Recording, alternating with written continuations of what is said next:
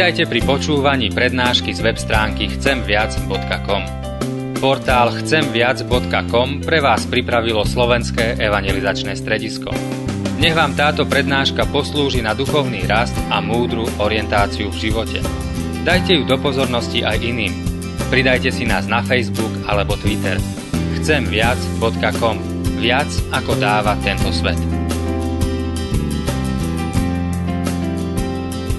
úcty voči Božiemu slovu, bratia a sestry, prosím, postaňte a počujte slová z písma svätého, na ktorými sa chceme zamyslieť dnes pamiatku skriesenia nášho pána a ktoré sú napísané v prvom liste Apoštola Pavla Korinským v kapitole 15. od verša 54. takto. Až porušiteľné oblečie neporušiteľnosť a smrteľné nesmrteľnosť, tedy sa splní slovo, ktoré je napísané. Pohotená je smrť vo víťazstve. Kde je o smrť tvoje víťazstvo? Kde je o smrť tvoj osťaň? Osňom smrti je však hriech a silou hriechu je zákon. Ale vďaka Bohu, ktorý nám dal víťazstvo našom pánu Ježiši Kristo. A tak, bratia moji milovaní, buďte pevní, neklátiví, rozhojňujte sa stále v diele pánovom, vediac, že vaša námaha nie je márna v pánu. Amen. Toľko je slov z písma svätého.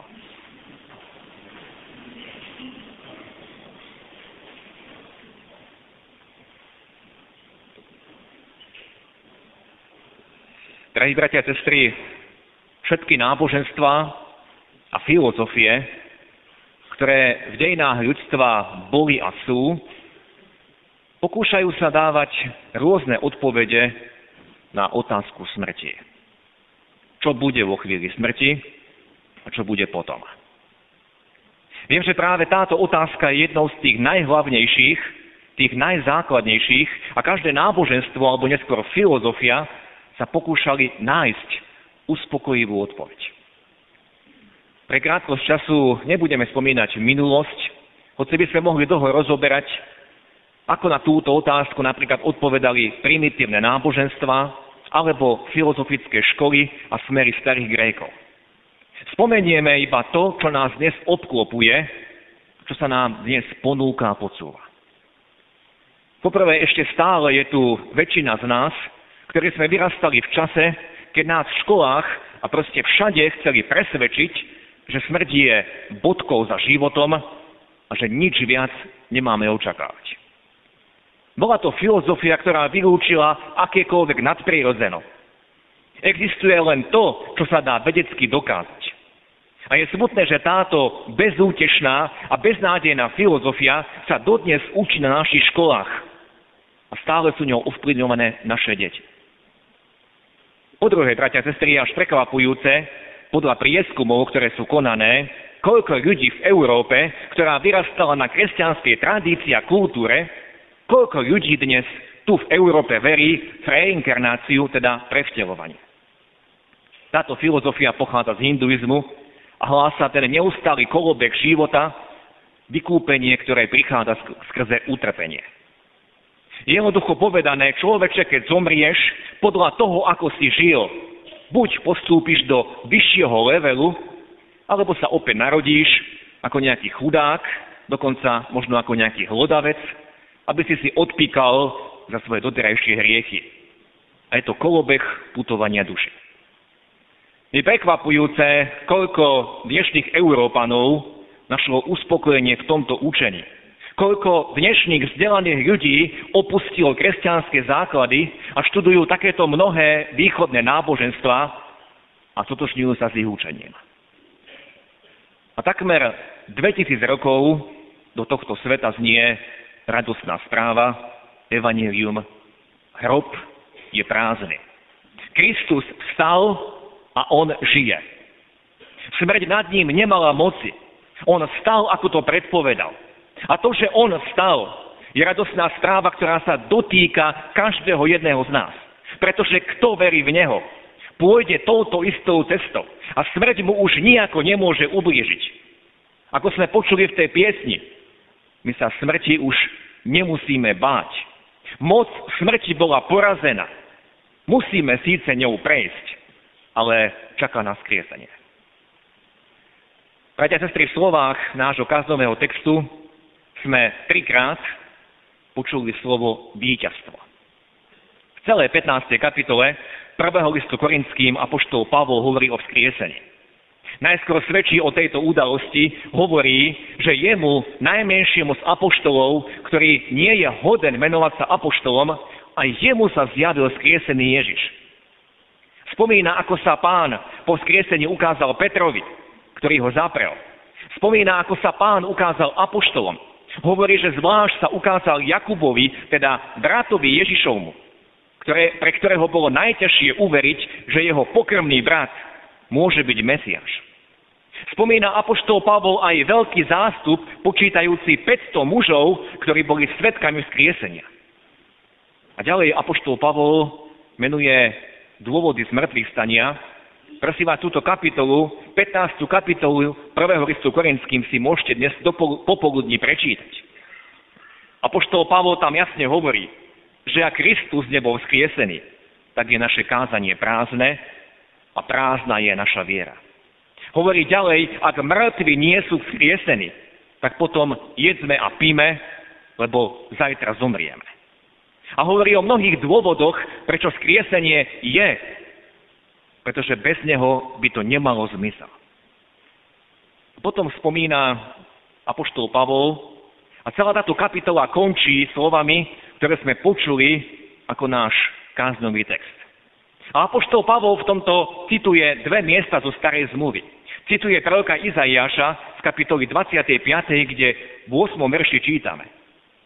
Pohltená bude smrť na veky a pán hospodin zotrie slzy z každej tváre. A z celej zeme ostráni potupu svojho ľudu, lebo hospodin to povedal.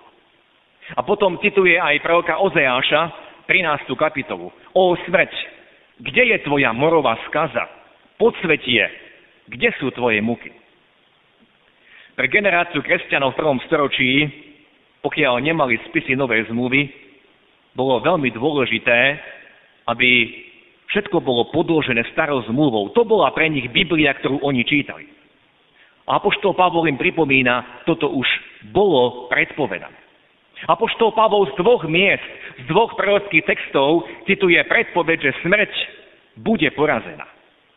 A je mnoho ďalších miest v starej zmluve, kde nájdeme tiež predpoveď skriesenia. Ako napríklad aj tá známa kapitola z Izaiáša, kapitola 53, kde sa hovorí o Kristovom utrpení, aj tam je náznak toho, že bude vzkriesený. Ako som už spomenul, Apoštol Pavol v našom relatívne krátkom kázňovom texte trikrát používa slovo víťazstvo. Čo vás, bratia a sestry, napadne ako prvé, keď počujete slovo víťazstvo? Aby toto slovo nám bolo trošku bližšie známe. Pozrel som sa do krátkeho slovníka slovenského jazyka a našiel som toto vysvetlenie. Poprvé, víťazstvo je de- definitívne získanie prevahy nad nepriateľom, protivníkom či súperom. Teda je to opak porážky. A po druhé, víťazstvo je nadobudnutie prevahy, prevládnutie.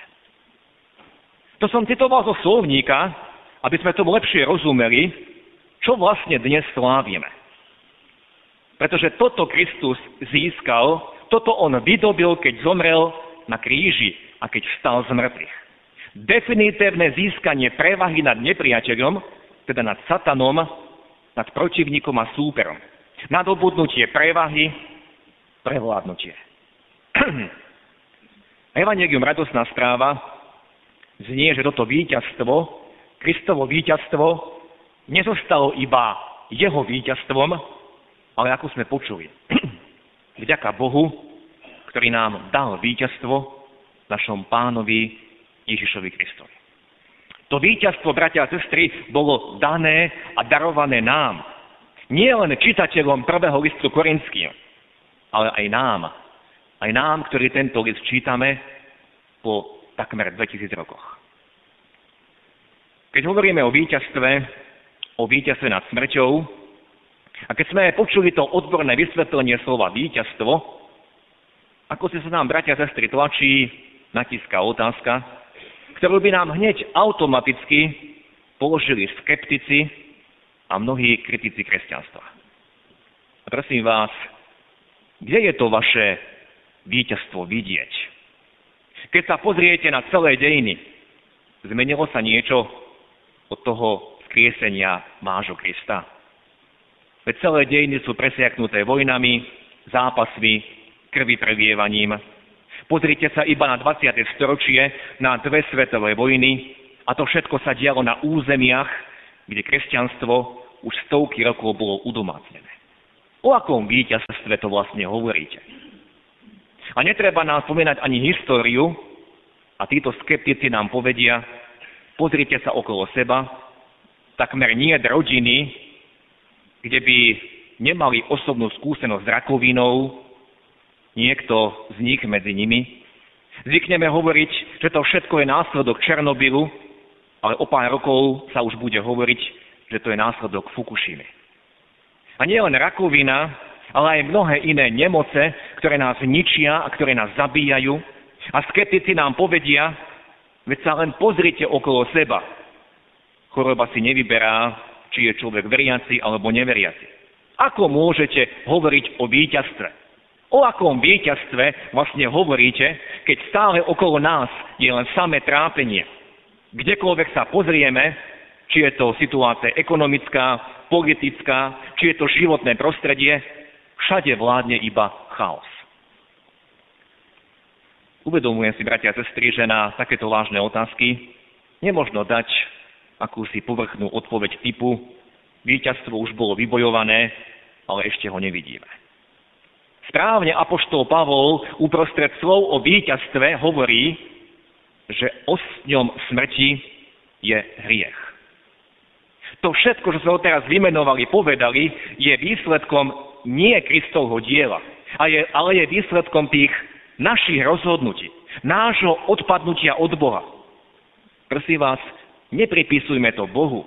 Pán Boh nám dal dobré princípy, Pán Boh nám dal dobré pravidlá pre náš život. My sme sa rozhodli kráčať inou, tou vlastnou cestou. My sme sa rozhodli kráčať cestou pohodlia, cestou sebectva. A preto aj musíme trpieť. My dnes žneme dôsledky alebo výsledky tých našich rozhodnutí. Preto je okolo nás toľko toho trápenia. Za to môže ten náš riech a nie Boh. Preto musíme, každý z nás musí prejsť aj smrťou. Ak by sme nikdy nezhrešili, tak by sa nás smrť netýkala. Ale my smrťou musíme prejsť. Ale Kristovo víťazstvo je v tom, že sa tej smrti nemusíme bať. Kristus smrťou prešiel, on zvíťazil a od nás prevedie. V ňom je víťazstvo. To víťazstvo je spojené s ním. To víťazstvo príjmame vierou, vierou v Neho. A práve preto, že víťazstvo je spojené s vierou, preto ho nie je ešte vidno. A nie je ho vidno pre tých, ktorí Krista odmietajú. Ale kto sa vierou uchopil pána Ježiša, uveril, že za neho bolo zaplatené. V ňom získal víťazstvo a nemusí sa báť žiadneho trápenia ani v tú časnosti, nemusí sa báť smrti. V Kristu máme život väčší. A práve o tomto zápase, bratia a sestry, kde sme my atakovaní zo všetkých strán. Práve preto, že aj na nás prichádzajú pochybnosti, kde je vidieť to Kristovo víťazstvo, práve o tom hovoril ten náš posledný verš, ktorý sme čítali, z prvého listu Korinským z 15. kapitoly. Apoštol hovorí vďaka Bohu, ktorý nám dal víťazstvo našom pánu Ježiši Kristu. A tak, bratia moji milovaní, buďte pevní, nekláčiví. Rozhojňujte sa stále v diele pánovom, vediac, že vaša námaha nie je márna v pánu. Víťazstvo teda bolo vybojované a patrí nám. A preto sa nedajme oklamať, aj keď ešte stále musíme čeliť utrpeniu a ťažkostiam. Preto Apoštol hovorí, buďte pevní a buďte neklátiví. Nedajte sa zviesť. Vaša námaha, vaše zápasy, to všetko vôbec nie je márne. To, že zápasíte s rakovinou, to, že sa staráte o ťažko chorého rodinného príslušníka, to, že vychovávate deti a dostane sa vám späť iba odvrávanie a neúcta. A mohli by sme menovať ďalšie a ďalšie zápasy, kde nás možno prechádza trpezlivosť. Nedajte sa oklamať, buďte pevní a neklátiví. Vaša námaha nie je márna. Pavol hovorí, vaša námaha má zmysel. Vaša námaha nie je márna v pánu. A preto čokoľvek robíte, ako hovorí Pavol na inom mieste, robte v mene Pána Ježa Krista ako pre Neho. Všetko, čo robíte, konajte v pánu. To znamená, ako pre Neho, a tu si môžeme citovať slova, ktoré povedal Pán Ježiš, čo ste urobili jednému z týchto mojich najmenších, to ste mne urobili. A preto, keď sa namáhame a možno zápasíme s nemocou sami, alebo s nemocou nášho rodinného príslušníka, môžeme tak robiť s Božou pomocou. A vieme, že naša námaha nie je márna. Konať niečo v pánu znamená, on je náš cieľ. Tam ku nemu putujeme. Tam do toho domova, ktorý on pripravil, keď povedal, idem vám pripraviť miesto, aby ste boli tam, kde som aj ja. Bratia sestry, nezáleží na tom, ako dopadne ten dnešný deň. Nezáleží na tom, keď dnes možno na prvý pohľad prehrávam. Keď mi zomrie ten, o ktorého sa starám. Nezáleží na tom, keď dnes trpím a cítim bolesť. Pretože v Kristu bolo dokonané a v Kristu mám víťazstvo. Tá moja námaha, to moje utrpenie, ak pozerám na neho, má zmysel. Nemusím si zúfať, nemusím sa pýtať, na čo je to všetko. On už zvíťazil. Nie len na kríži povedal, je dokonané, ale vstal z mŕtvych a pripravil väčnosť, tú väčšnú radosť pre každého, kto verí v Neho. A tak moji milovaní, ako píše Pavol, buďte pevní, neklátiví. Rozhojňujte sa, to znamená, konajte stále dielo pánovo. Jemu slúžte aj tým, že sa staráte o niekoho iného. Vediac, že vaša námaha, vaše zápasy tu v tejto časnosti nie sú márne v pánu. Pretože Ježiš bol vzkriesený, vstal a my putujeme tam, tam do jeho radosti, tam k jeho víťazstvu. Nech nás tieto slova posilnia a povzbudia. Amen. Skloňme sa k modlitbe. Náš dobročivý nebeský oče. Ďakujeme ti, že si svojho syna nenechal v hrobe, ale si ho skriesil. Ďakujeme ti, pane, že týmto skriesením si nám otvoril cestu k sebe. A ďakujeme Ti, že nám dávaš nádej. Nie len pri pohľade na našu smrť a na väčnosť, ale nádej a silu aj do zápasov, ktoré sú pred nami v tejto časnosti. Ty vidíš, čomu všetkému aj my musíme čeliť. Vidíš, pane, koľký z nás trpia aj nemocami. Vidíš, aké iné zápasy, pane, prichádzajú. A my sa možno kláčime, obzeráme a pýtame sa, kde je to tvoje víťazstvo. Ďakujeme ti, že to tvoje víťazstvo bolo dobojované na kríži a potvrdené, spečatené tvojim skriesením. A to nikto už nezruší. Ďakujeme ti, že sa môžeme ukryť v tvojich ranách. A ďakujeme ti, pane, že vierou v skriesenie aj my môžeme putovať bezpečne touto časnosťou. Niekedy aj tými ťažkými a temnými údoliami. Ale ďakujeme Ti, že ten cieľ je istý. Výťazstvo bolo dokonané. A my ho raz naplno zakúsime. Ďakujeme Ti, Pane, že nás posilňuješ a pozbudzuješ, aby sme sa nedali klátiť, nedali odradiť, aby sme v zápase, v ktorom stojíme pre Teba, vytrvali. Vytrvali až do konca. Pretože Tvoje slovo hovorí, kto vytrvá až do konca, bude spasený. Ďakujem, že nás posilňuješ. Ďakujem, že Kristovo víťazstvo je pre nás pozbudením, nádejou. Tebe buď sláva, náš trojtený Bože, až na veky. Amen. A v svojich tichých modlitbách ostaneme sklonení pred našim pánom, čo sme nedriekli v spoločnej modlitbe